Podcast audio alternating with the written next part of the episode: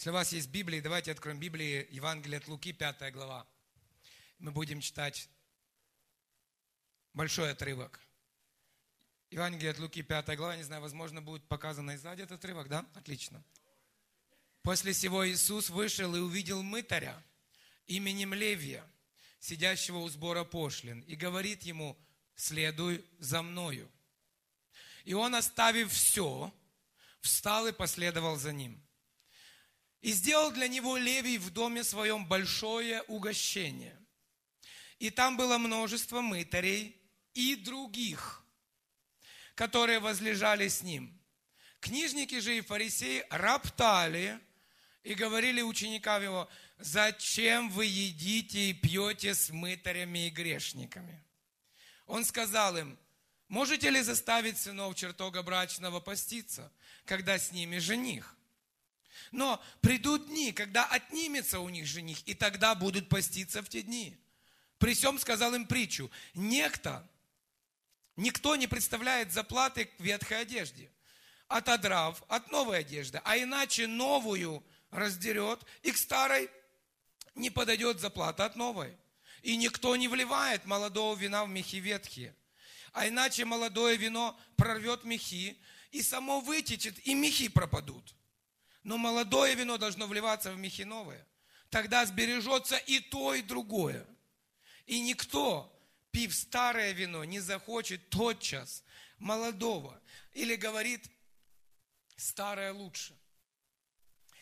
Ты знаешь, этот отрывок, может, мы сегодня его прочитали, мы думаем, как эта история относится к нам. В нашем случае Москва, 2015 год, воскресенье, вообще у нас свои в жизни вызовы. Ну, знаешь, тут есть много уроков важных для нас, которые актуальны, по вере, в Москве, и в Киеве, и в любом другом городе. Это Слово Божье. И знаешь, первый мой пункт говорит следующее: следуй за мной. Ты знаешь, интересная ситуация. Иисус просто идет по улице. Он видит, сидит Левий. И он говорит ему простые слова: следуй за мной. Он им просто сказал: следуй за мной. Ты знаешь, мы часто впечатлены словами и делами Иисуса, когда Иисус кого-то исцеляет. Вау, человек больной был, он встал, пошел. Чудо! Все удивились. Иногда мы удивляемся, когда мы слышим: Иисус там сделал вот это чудо в моей жизни, вот это чудо в моей жизни. Но ты знаешь, я хочу тебе сказать, что призвание человека – это не меньшее чудо. Иисус мог призвать человека, проходя мимо, увидев его первый раз. Иисус мог призвать человека, который ходил с ним, присматриваясь к Иисусу. А было таких немало, которые ходили, присматривались к Иисусу. Кто он такой? Что он делает? Ты знаешь, что Иисус иногда обращался ко всем людям. Он мог сказать: призываю всех. Я хочу сейчас примеры привести. Матфея 9 глава, 9 стих.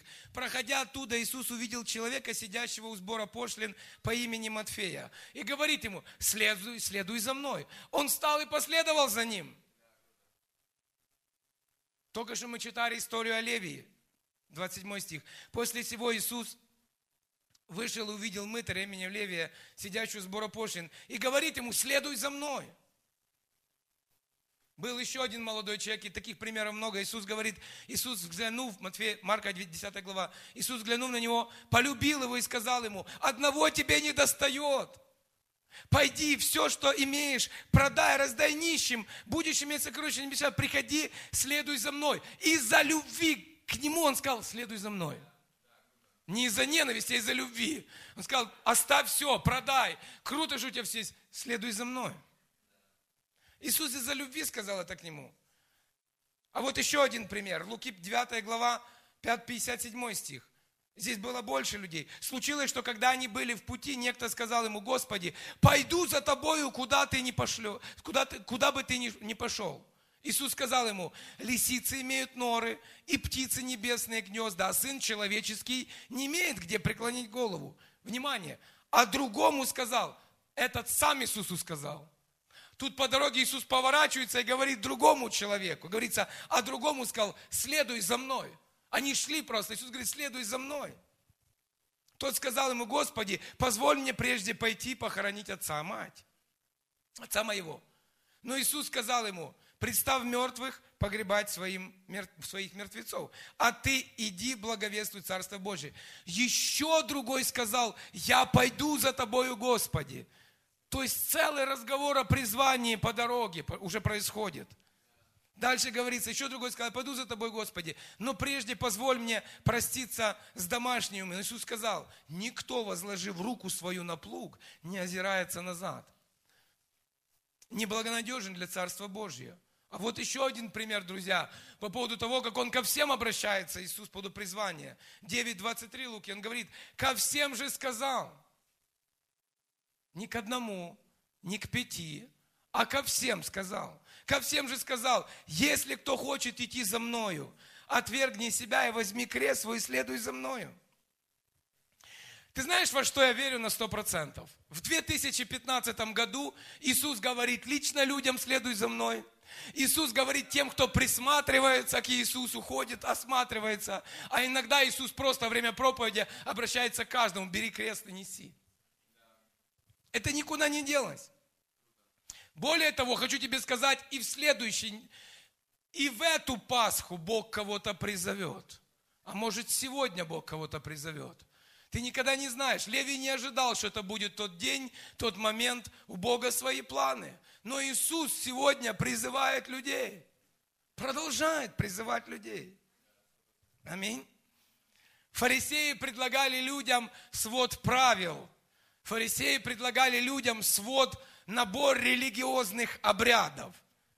Иисус говорил: следуй за мной. Например, фарисеи могли прийти Иисусу и сказать: я для тебя пощусь 2 раза в неделю, я отдаю десятину с каждой мелочи и так далее. Матфей, Левий и другие могли прийти и сказать: я просто за тобой последовал. Все, пока ничего для тебя не сделал. У меня вопрос. Скажи мне, по поводу кого сердце Иисуса больше радовалось? Просто люди, которые сказали: я следую за тобой, или все, которые рассказывали, могли Богу: сколько я для тебя сделал, Господь?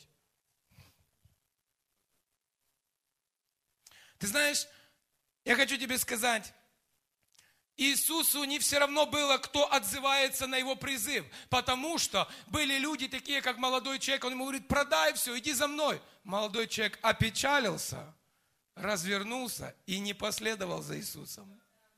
Было 10 прокаженных, которые подошли к Нему, которых Иисус всех исцелил, и только один вернулся сказать спасибо. Все остальные не последовали за Ним. Поэтому Иисус...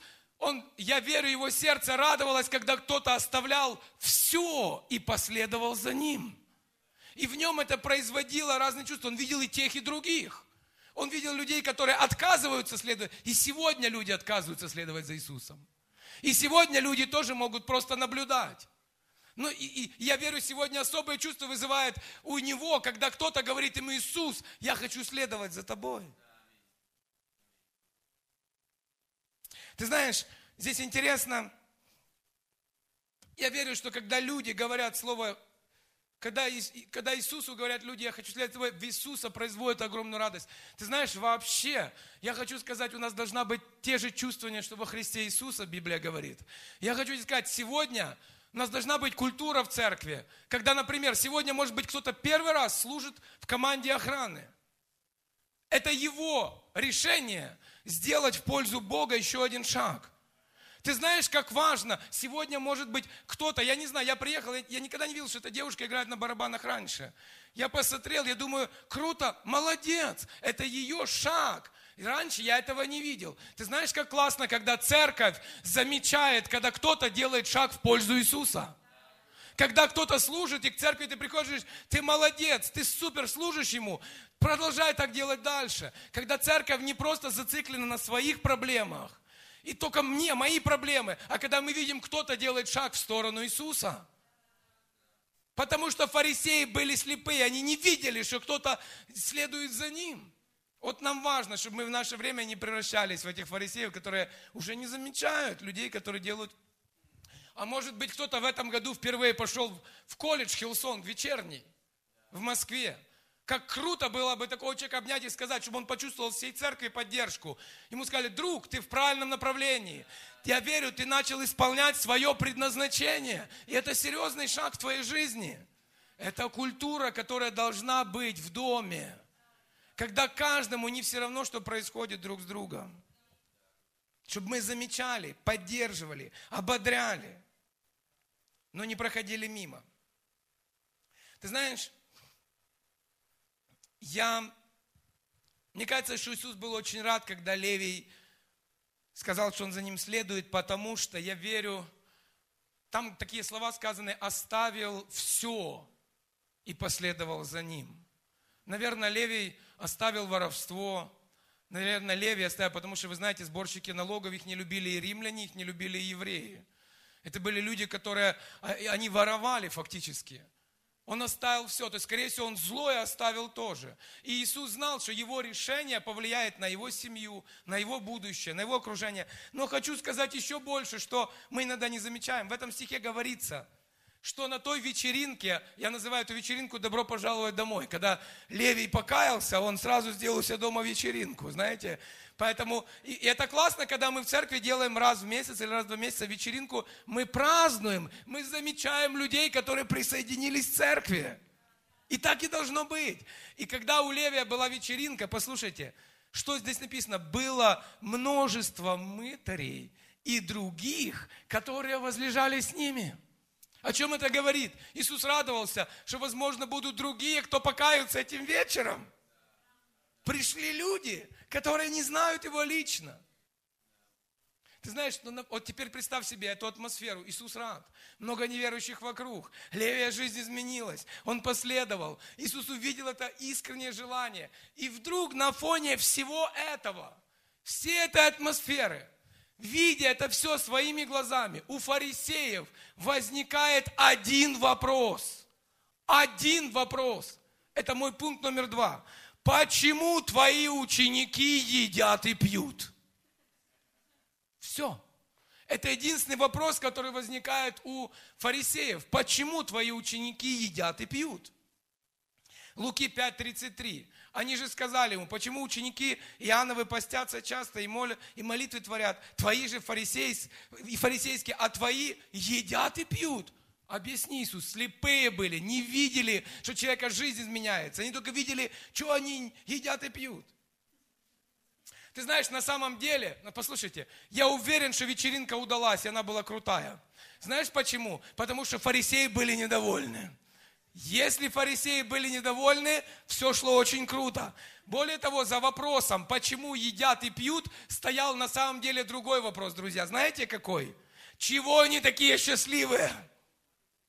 Сегодня люди иногда просто, когда приходят в церковь, они видят улыбающиеся лица верующих, задают вопрос: чего вы улыбаетесь? Почему вы такие счастливые? Ничего не поменялось. Такой же вопрос тогда задавали, такой же вопрос задают сегодня. Ты знаешь, интересно, что конфликт еще был подогрет той темой, что фарисеи постились 2 раза в неделю. Историки говорят, это было 2 дня. Это был 2-й и 5-й день недели. И, скорее всего, это совпало либо со 2-м, либо с 5-м днем. Так объясняю, потому что они сидели в посте. Друзья, вообще в Ветхом Завете Бог просил человека поститься 1 раз в год. Фарисеи придумали себе, что они будут поститься 2 раза в неделю. Это было их решение. Более того, когда они постились, они носили специальную одежду. Это были серые одежды, которые отделяли их от всех остальных. Более того, иногда они даже посыпали себя пеплом, и когда они молились, они выходили на специально людное место и произносили молитвы вслух, чтобы все увидели, что они постятся, что они страдают, и что они еще молятся. И в эту атмосферу, и видать, на этой вечеринке было несколько фарисеев, которые выглядели постящимися. И когда они увидели эту картину, они сказали: а чего они все постят? Чего они все радуются? Мы же... То есть, та картинка, которую рисовало фарисейство для людей о Боге, не совпадала с той картинкой, которую рисовал Иисус. Это была другая картинка, это был другой подход, другая демонстрация Бога и все, что с Ним связано. Иисус вообще знал, как ответить, когда ответить и какой пример привести. И в этот момент Иисус говорит такую фразу, Луки 5 глава 34 стих. Он сказал им: можете ли заставить сынов чертога брачного поститься, когда с ними жених? Но придут дни, когда отнимется у них жених, тогда будут поститься в те дни. Нашим языком это так. Вы можете кого-то заставить поститься на свадьбе? Представляешь, как классная свадьба была, да? Пришли все на свадьбу, все говорят: мы сегодня не едим, у нас сегодня пост. Вообще это идеальный вариант делать свадьбу, да, вот в такие дни. То есть в их случае это может быть. Ты приглашаешь людей много, вообще, всех, кто хотят. Все равно никто есть, ничего не будет. Ты знаешь, Иисус им такой пример говорит. Он говорит: как вы можете людей на свадьбе заставить ничего не есть или поститься? Он им приводит правильный пример. Теперь давайте два слова о свадьбе. Не зря Иисус привел пример свадьбы, потому что в целом Палестина и везде, где жили эти люди, это был очень бедный район, целая такая, там не было много богатых людей. Свадьба, которую они делали, муж и жена, то есть, когда они уже поженились, они не уезжали в свадебное путешествие. В их культуре они... Это страшно для некоторых, знаю, боже, ужас. Но у них была другая тема. Они, знаете, что делали? У них свадьба длилась после первого дня еще ровно неделю. То есть свадьба была неделю. И неделю был их дом открыт для всех людей, кто хотел зайти. Более того, эти два человека, я уже сказал о том, что большинство из них это были бедные люди. Им делали такое, знаете, веночек на голову одевали и мужчине, и женщину. И они в этой деревне на следующую неделю становились подобными царю и царице. Они могли отдавать приказы. То есть для них целая неделя была, бедные люди превращались в царя и царицу. И для них это был праздник целую неделю, когда они могли... Представляете, как круто, а? Чтобы у нас так было, а? Можно приказы раздавать. Принеси мне это, сделай вот это. Поэтому, скорее всего, эта неделя, это было самым счастливым. То есть, даже если потом ребенок рождался, никто неделю не праздновал его рождение. Если еще какая-то радость происходила, то есть свадьба была особенным мероприятием для них. И они целую неделю праздновали. Поэтому Иисус им сразу провел параллель. И Он им говорит, разве можно чувствовать себя так, когда вы со мной? Ты знаешь, и еще, что очень здесь показательно, Иисус почему привел пример свадьбы? Потому что все знают, свадьба – это два человека порознь. Но во время свадьбы они становятся одним целым. Иисус провел параллель. Раньше человек и Бог, они были отдельны. Но приходит момент, когда человек и Бог теперь будут вместе навсегда. Навсегда. Они никогда уже не будут разделены. Иисус одним примером дает им столько в самую точку. Он даже больше сказал, придет момент, когда отнимется у них жених, и они будут поститься. И Он им, другими словами, сразу намекает на то, что Он пойдет на крест. Ты знаете, это было радостное мероприятие для двух людей. Ты знаешь, жизнь с Иисусом больше подобна празднованию свадьбы, чем церемонии похорон. Потому что фарисеи больше представляли Бога в похоронной процессии. Иисус им показал, что жизнь со мной – это радостное мероприятие по жизни. Это не скучно и не грустно. Ты знаешь, хочу просто прочитать одну выдержку интересную из книги. Чарльз Першин был такой, он жил 1834 года по 1892. Это был пастор Большой Баптистской церкви, это был проповедник, у него есть много книг. Одной из книг «Лекции моим студентам». Там много разных было указаний, я просто выбрал некоторые, когда он говорил вообще о том, какие христиане должны быть. Он говорил, Иисус никогда не считал радость преступлением. Никогда. Нигде никто не найдет в Библии того, что Иисус считал радость преступлением. Второе. Человек, в котором нет доброты, радушия, общительности, лучше всего определиться в похоронное бюро и погребать мертвых, потому что он никогда не сможет оказать влияние на живых. Если человек хочет оказать влияние на живых, он должен быть живым. Третье его высказывание. Я советую всем, кто хочет завоевать души, быть радушным и веселыми, нелегкомысленными и пустыми. а радушными и общительными. На мед было поймано больше мух, чем на уксус. Знаешь, он просто пытался описать, как христиане могут отталкивать своей внешностью, своим отношением людей от Бога, и как они могут притягивать. Более того, я хочу, чтобы все вспомнили еще одну важную вещь по поводу свадьбы. Давайте подумаем, где Иисус совершил свое первое чудо? На свадьбе. Его первое чудо, когда он начал служить, и первое, говорится, явилась слава Богу, сила Божия, это было мероприятие на свадьбе. Иоанна 2 глава 1 стих говорит нам, на третий день был брак. Это так, как вот я говорил, что длилась свадьба неделю. На третий день был брак в Кане Галилейской. И Матерь Иисуса была там. И история нам говорит о том, что вообще два слова по поводу еще свадьб. На Востоке гостеприимство. Если семья не выглядела гостеприимно, для них это была катастрофа. То есть, к примеру, в этой ситуации на свадьбе закончилось вино. И, в принципе, это было чревато большим позором. Большим позором для молодых людей, которые... То есть, закончилось вино. То есть, это была большущая проблема. И знаешь, Иисус, что мне нравится в этой ситуации, Он, когда делал это чудо, Он руководствовался чувством сострадания. Чувством желания помочь простой семье. Чувство так, чтобы не попали в стыдную ситуацию, это молодая семья. Он пришел, у него были чувства. Друзья, его чувства не поменялись сегодня. Он также хочет, чтобы ты не попадал в такие ситуации. Его сердце с того времени не поменялось. Если у тебя проблемы, он не хочет, чтобы ты попал в стыдную ситуацию, чтобы тебе было позорно. Он готов быть рядом с тобой. Если тебе кто-то говорит другое, выбрось эти мысли из головы и начни верить в того Иисуса, который, он реально настоящий. Аминь? Вы знаете, как часто бывает среди людей. Люди даже испытывают своего рода удовольствие и радуются чужим неудачам и неприятностям. Вина не хватило.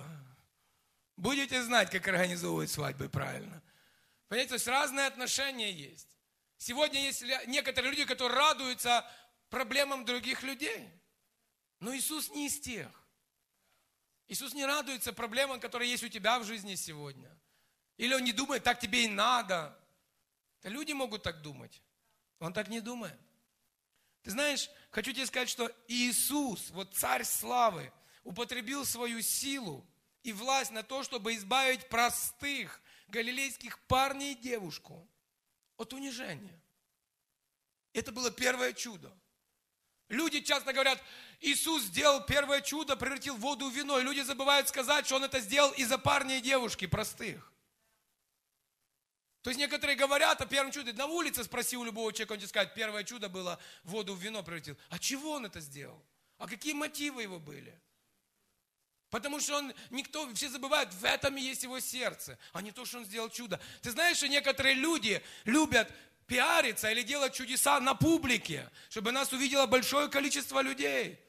Я хочу вам сказать, Иисус не делает чудес только на большом количестве людей. Он делает чудеса, когда никто не видит тебя и твою ситуацию. Может, у тебя в жизни есть ситуация сегодня, которую ты никому не можешь рассказать, а Он тебе может сделать там чудо, потому что Он это делает не для того, чтобы все узнали, чтобы твоя жизнь стала лучше. Аминь. И в этом его сущность. Теперь я хочу еще пару слов сказать по поводу этой истории. Написано было, 6 водоносов стояло каменных. Один водонос вмещал в себя, там говорится, 3 или 4 меры, по 40 литров. Один был 100, 120 литров был один водонос. Друзья, внимание, их было 6. 6 умножить на 120, 720 литров вина. Хорошего вина. Как вы думаете, какая должна быть свадьба, чтобы было 720 литров вина? В той культуре у них пьянство было очень большим грехом. И они разбавляли вино 2 к 3. То есть они брали одно вино и два порции воды. И они таким образом пили это. То представляете, насколько этого вина хватило бы? У меня вопрос, а что Иисус сделал 6 водоносов, а не 1? Там и одного хватило бы. Там и 2 хватило. Чего именно 6? Ты знаешь, на самом деле я хочу тебе сказать, не зря Иисус, я еще раз хочу сказать, послушайте, я вернусь к этому в конце проповеди. Иисус никогда чудеса не делал вот так, знаете, взял и сделал. Ну просто сделал. В каждом чуде есть смысл. Он что-то хотел им донести. Ты знаешь, на самом деле, Иисус хотел показать этим своим первым чудом, я даю тебе больше, в принципе, чем тебе нужно. Увидь мое сердце, я не скупой Бог. Я могу благословить с избытком. Его явление силы Божьей в первом чуде показывало, да благодати Божьей будет намного больше, чем ты можешь плохого сделать в этой жизни. И я хочу тебе сказать сегодня, если тебя что-то смущает или кто-то тебя, знаешь, тебе рассказывает, что Бога недостаточно, чтобы решить эту проблему. Истина заключается в том, что Бога достаточно на решение любой проблемы. Благодати Его достаточно, чтобы спасти любого человека. Я хочу цитату еще из одной книги привести. Автор Грин Армитанж. Он писал такую книгу «Портрет святого Луки». И просто несколько фраз оттуда, они мне очень лично понравились. Автор пишет, что в Евангелии от Луки Бог введен в дом, в семью. Оно привело Бога в домашний круг, в круг самых обычных вещей и событий.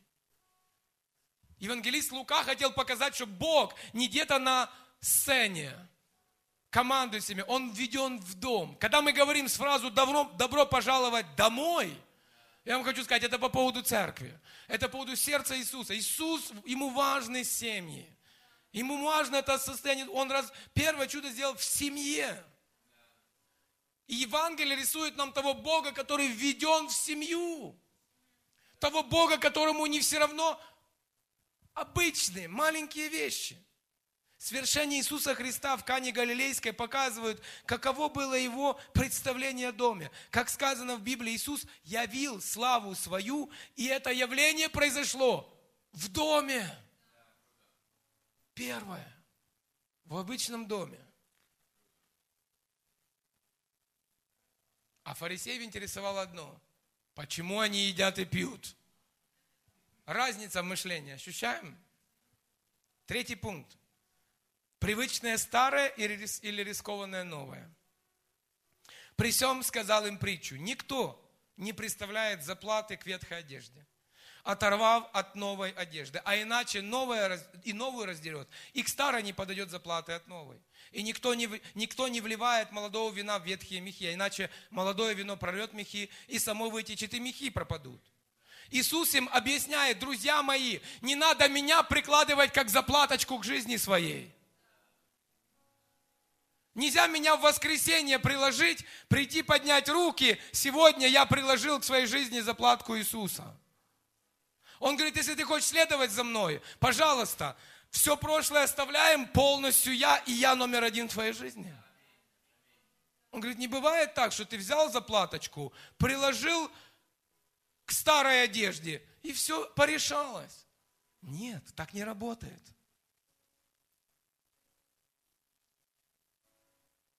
Иисус бросил им вызов и объяснил, что с Ним это вся жизнь. Отношение, где я везде один и тот же. Я везде один и тот же. Я последователь Иисуса везде. И в воскресенье, и в понедельник, и вторник. Ты знаешь, религия зашкаливает иногда. Вообще, в целом. Иногда люди празднуют Иисуса, пришивают в своей жизни 2 раза в году. Один из них будет следующее воскресенье, второй из них – Рождество. Когда большее количество людей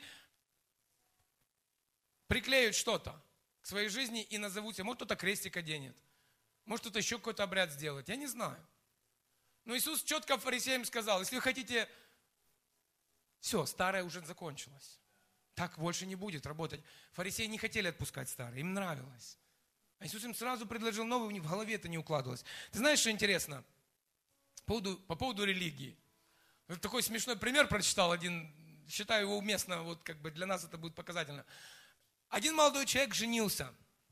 Ему жена начала готовить семейное блюдо. Вот в первый там вечер или во второй вечер Она ему приготовила блюдо такое свинину. У них была такая запеченная в духовке большой кусок свинины. И когда она вот готовила его, она взяла и обрезала кусочек такой, знаете, вот с краю так взяла и обрезала. И муж такой говорит, а какой смысл в этом, что кусочек обрезан, как бы, ну, тут же кусок целостный. Как бы. Она говорит, ты знаешь, не могу тебе объяснить, но я выросла так, моя мама всю жизнь так готовила. Вот она всю жизнь обрезала вот эту часть, и вот так выглядел этот кусочек. Он говорит, ну, слушай, мне просто интересно, я человека так хочу понимать. Ну, она говорит, позвони маме, узнай. Ну, он набирает маму, говорит, мама, можете объяснить, тут такая ситуация, вот жена приготовила вкусную еду, но что-то край обрезан, вот, причем так как-то нелогично. Она говорит, ты знаешь, хочу тебе сказать, я тоже не могу тебе ответить на этот вопрос, говорит, потому что у меня мама моя, наша бабушка, всю жизнь так готовила, говорит, и я просто переняла у нее вот это вот. Он говорит, ну, слушайте, ну, уже должен быть какой-то смысл, не может же быть так, что это просто так. Она говорит, знаешь что, давай звони бабушке, узнай у бабушки, бабушка тебе точно расскажет. Он, знаете, попался такой из любопытных. Он набирает бабушку, говорит, бабушка, вы можете мне объяснить? Вот жена моя так готовит, вот теща моя так готовит. В чем причина, почему? Все сказали, что вы так готовили. Он говорит, сынок. Она говорит, да, сынок, есть такое. Понимаешь, у меня просто кастрюлька погнута была всю жизнь, и я обрезала кусочек мяса. И это передалось поколениями. Поколения не задумывались о смысле. Фарисеи делали какие-то вещи, не задумываясь уже о Боге. Они делали это, потому что поколениями это делают. Иисус объяснил, что, слушайте, вы не сможете и новой жизнью толком жить, и старой, если будете прикладывать меня как заплаточки, знаете. Вы можете просто уже живите так, как жили раньше, либо живите полностью по-новому, потому что толка не будет. Толка не будет. Будет ни то, ни другое. Хочу еще одну историю прочитать. Матфея 21 глава, с 28 стиха. А как вам кажется, это Иисус разговаривает снова. У одного человека было 2 сына. И он, подойдя к первому, сказал, сын, пойди сегодня работай в винограднике моем. Но он сказал в ответ, не хочу. А после, раскаявшись, пошел. И подойдя к другому, он сказал тоже. Этот сказал в ответ ему, иду, Господи, и не пошел. Который из двух исполнил волю Отца? Говорят ему первый, Иисус говорит им, истинно говорю вам, что мытари и блудницы вперед вас идут в Царствие Божье. Ибо пришел к вам Иоанн путем праведности, и вы не поверили ему, а мытари и блудницы поверили ему. Вы же, и видев это, не раскаялись после, чтобы поверить ему. Ты знаешь, вообще шокирующие слова Иисуса. Сегодня, знаешь, это другими словами, он говорит о двух людях, которые, один сказал, да, господин, я пойду буду работать. Второй сказал, да не пойду я работаю, но мне надо. А потом, раскаявшись, пошел. Ты знаешь, можно провести параллель просто с церковью сегодня. Ты знаешь, мы можем слушать Слово Божье. И кто-то может сидеть сегодня, и ты, может, сегодня думаешь на каждое слово «Аминь! Аминь! Да, это правильно! Аминь!» Но заканчивается служение, ты разворачиваешься, уходишь и больше вообще об этом не вспоминаешь. А сегодня, послушай, может быть, кто-то в зале есть первый раз, или, может быть, человек второй раз в зале. Он возьмет каждое слово и будет в понедельник о нем думать. Во вторник, я хочу тебе сказать, кто из этих двоих исполнил волю Отца? Ты знаешь, на самом деле, много историй есть, где Иисус говорит, друзья, все должно быть честно. Более того, друзья, послушайте, как Он говорил с ними, как Он шокировал. Это у нас так красиво написано. Здесь говорится, что мытари и блудницы идут... А знаете, как это звучало? Оно звучало, воры и проститутки... идут первее фарисеев. Вы представляете, как они себя чувствовали? Да с кем ты меня сравниваешь? Как ты можешь такое говорить, Иисус? С кем ты меня сравниваешь? Я уже столько лет пощусь, я столько лет делаю, а ты меня сравниваешь с вот этими? Он говорит, да потому что они быстрее каются, чем вы каетесь. И он просто вот так вот резал, знаешь, он просто говорит, слушайте, не надо притворяться, давайте в честную. Друзья, здесь говорится, послушайте, Ибо пришел к вам Иоанн путем праведности, и вы не поверили ему. А мы-то, и блудницы, поверили ему. И вы же, видев это, не раскаялись после этого. Предыдущий стих говорит им: истинно говорю вам, что мы-то, и блудницы, вперед вас Царство Божье ведут. Он шокировал людей. И ты знаешь, мне кажется, все это дает нам очень классное представление о том, насколько Иисус, Он был, не допускал вот этой религии в жизнь.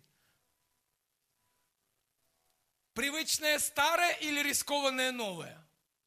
Я хочу тебе сказать, это никогда не выйдет из актуальности ни для меня, ни для тебя.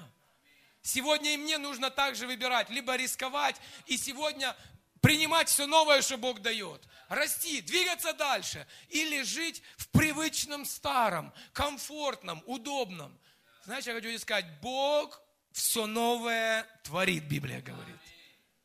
Я хочу тебе сказать, сегодня Бог творит что-то новое. Иоанн, который писал Евангелие от Иоанна, на этом я буду заканчивать. Он написал Евангелие от Иоанна 70 лет спустя событий, которые имели место. То есть были все события, и он Евангелие от Иоанна писал почти через 70 лет. За 70 лет он видел, как христианство работает. Он видел, что такое жизнь в Новом Завете.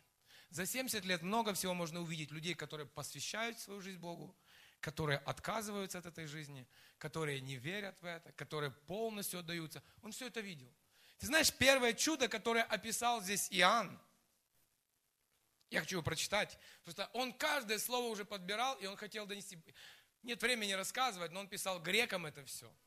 У греков вообще это имело особое значение. Заходите, можете где-нибудь посмотреть больше. Здесь говорится, когда же распорядитель отведал вина, сделавшийся вином, а он не знал, откуда это вино. Знали только служители, почерпавшие воду. Тогда распорядитель завета жениха зовет жениха и говорят ему: всякий человек подает сперва хорошее вино, а когда напьются, тогда худшее. А ты хорошее вино сберег доселе. Друзья, давайте запомним сегодня эту фразу. А ты хорошее вино сберег доселе. Так положил Иисус начало чудесам в Кане Галилейской. И явил славу свою, и уверовали в Него ученики Его. Друзья, первое чудо. Даже в первом чуде есть прообраз того, что Иисус приносит. Он показал в первом чуде следующее. То, что было в Ветхом Завете, это было хорошо. Но Он принес Новый Завет. Лучший Завет, который остался напоследок, на последние времена. Друзья, я хотел бы, чтобы мы с вами замечали времена и сезоны, в которых мы живем. Мы живем с вами в лучшее время. Мы живем в лучшее время, и Бог припас что-то уникальное, лучшее для этих времен. Давайте просто не будем забывать этого.